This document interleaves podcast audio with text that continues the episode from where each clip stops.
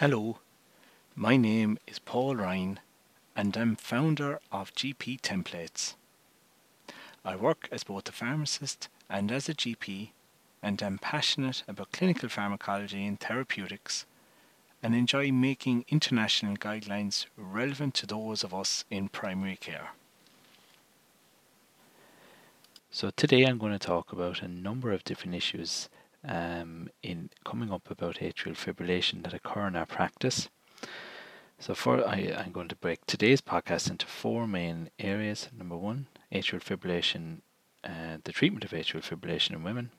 Number two, there is some confusion about the valvular and non-valvular atrial fibrillation, so I'm going to discuss that.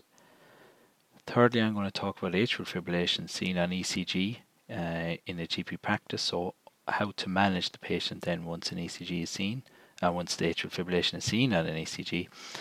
And finally, can GPs start anticoagulation without an echo? So to start off, I'm going to discuss the management of atrial fibrillation in women.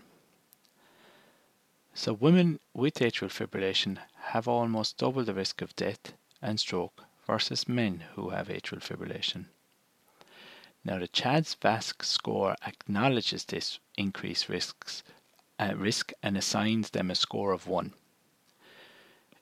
The interesting thing is that NICE then ignores this uh, by setting a higher threshold for anticoagulation in women. So it's just worth noting.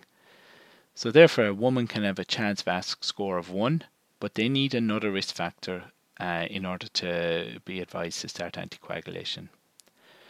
So a score of 2 for a woman is the same as a score of 1 for a man. So you can consider treatment or treat if you can, and that's a class 2A indication.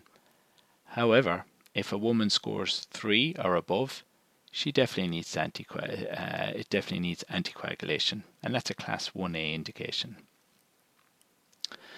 Now, the second topic I'm going to discuss today is valvular and non valvular atrial fibrillation.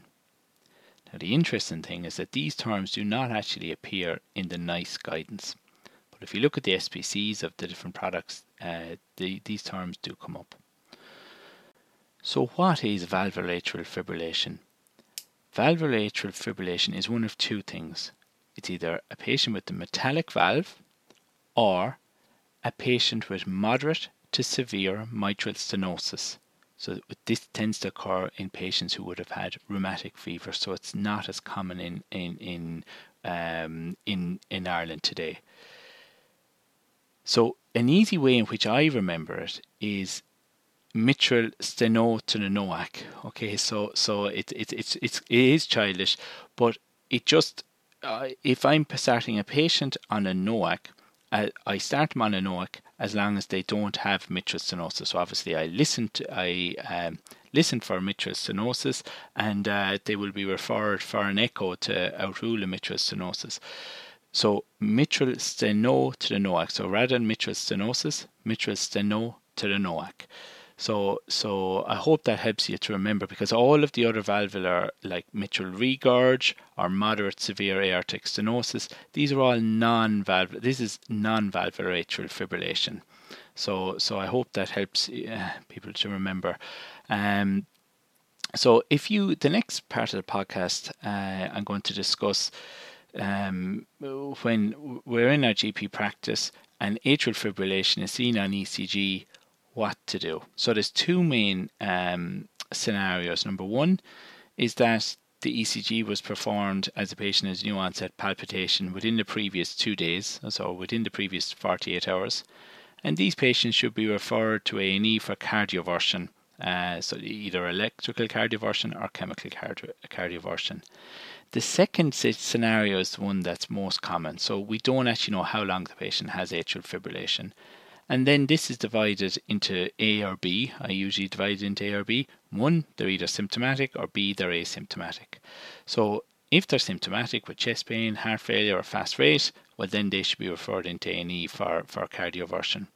But if they're asymptomatic, they, you, they should be referred to the cardiology or the AFib clinic. But in the meantime, we can anticoagulate them, um, you know, mainly with, with NOACs at this stage, and number two, um, nebivolol or bisoprolol to achieve a heart rate less than 110. And the final thing then, the certain bloods to perform, uh, including full blood count, iron studies, renal, uh, liver, renal function, liver function, as well as TFTs. And I suppose to think about what why, why are you doing the bloods, uh, an acute severe anemia can cause atrial fibrillation. Iron studies, iron deficiency is, a, is common in atrial fibrillation, and cardiac hemochromatosis rarely, very rare, but it, it can cause uh, AFib. Um, and I suppose just to talk about the beta blockers, bisoprolol 1.25 once daily, or nebivolol 2.5, which is actually half a tablet, uh, 2.5 milligram daily.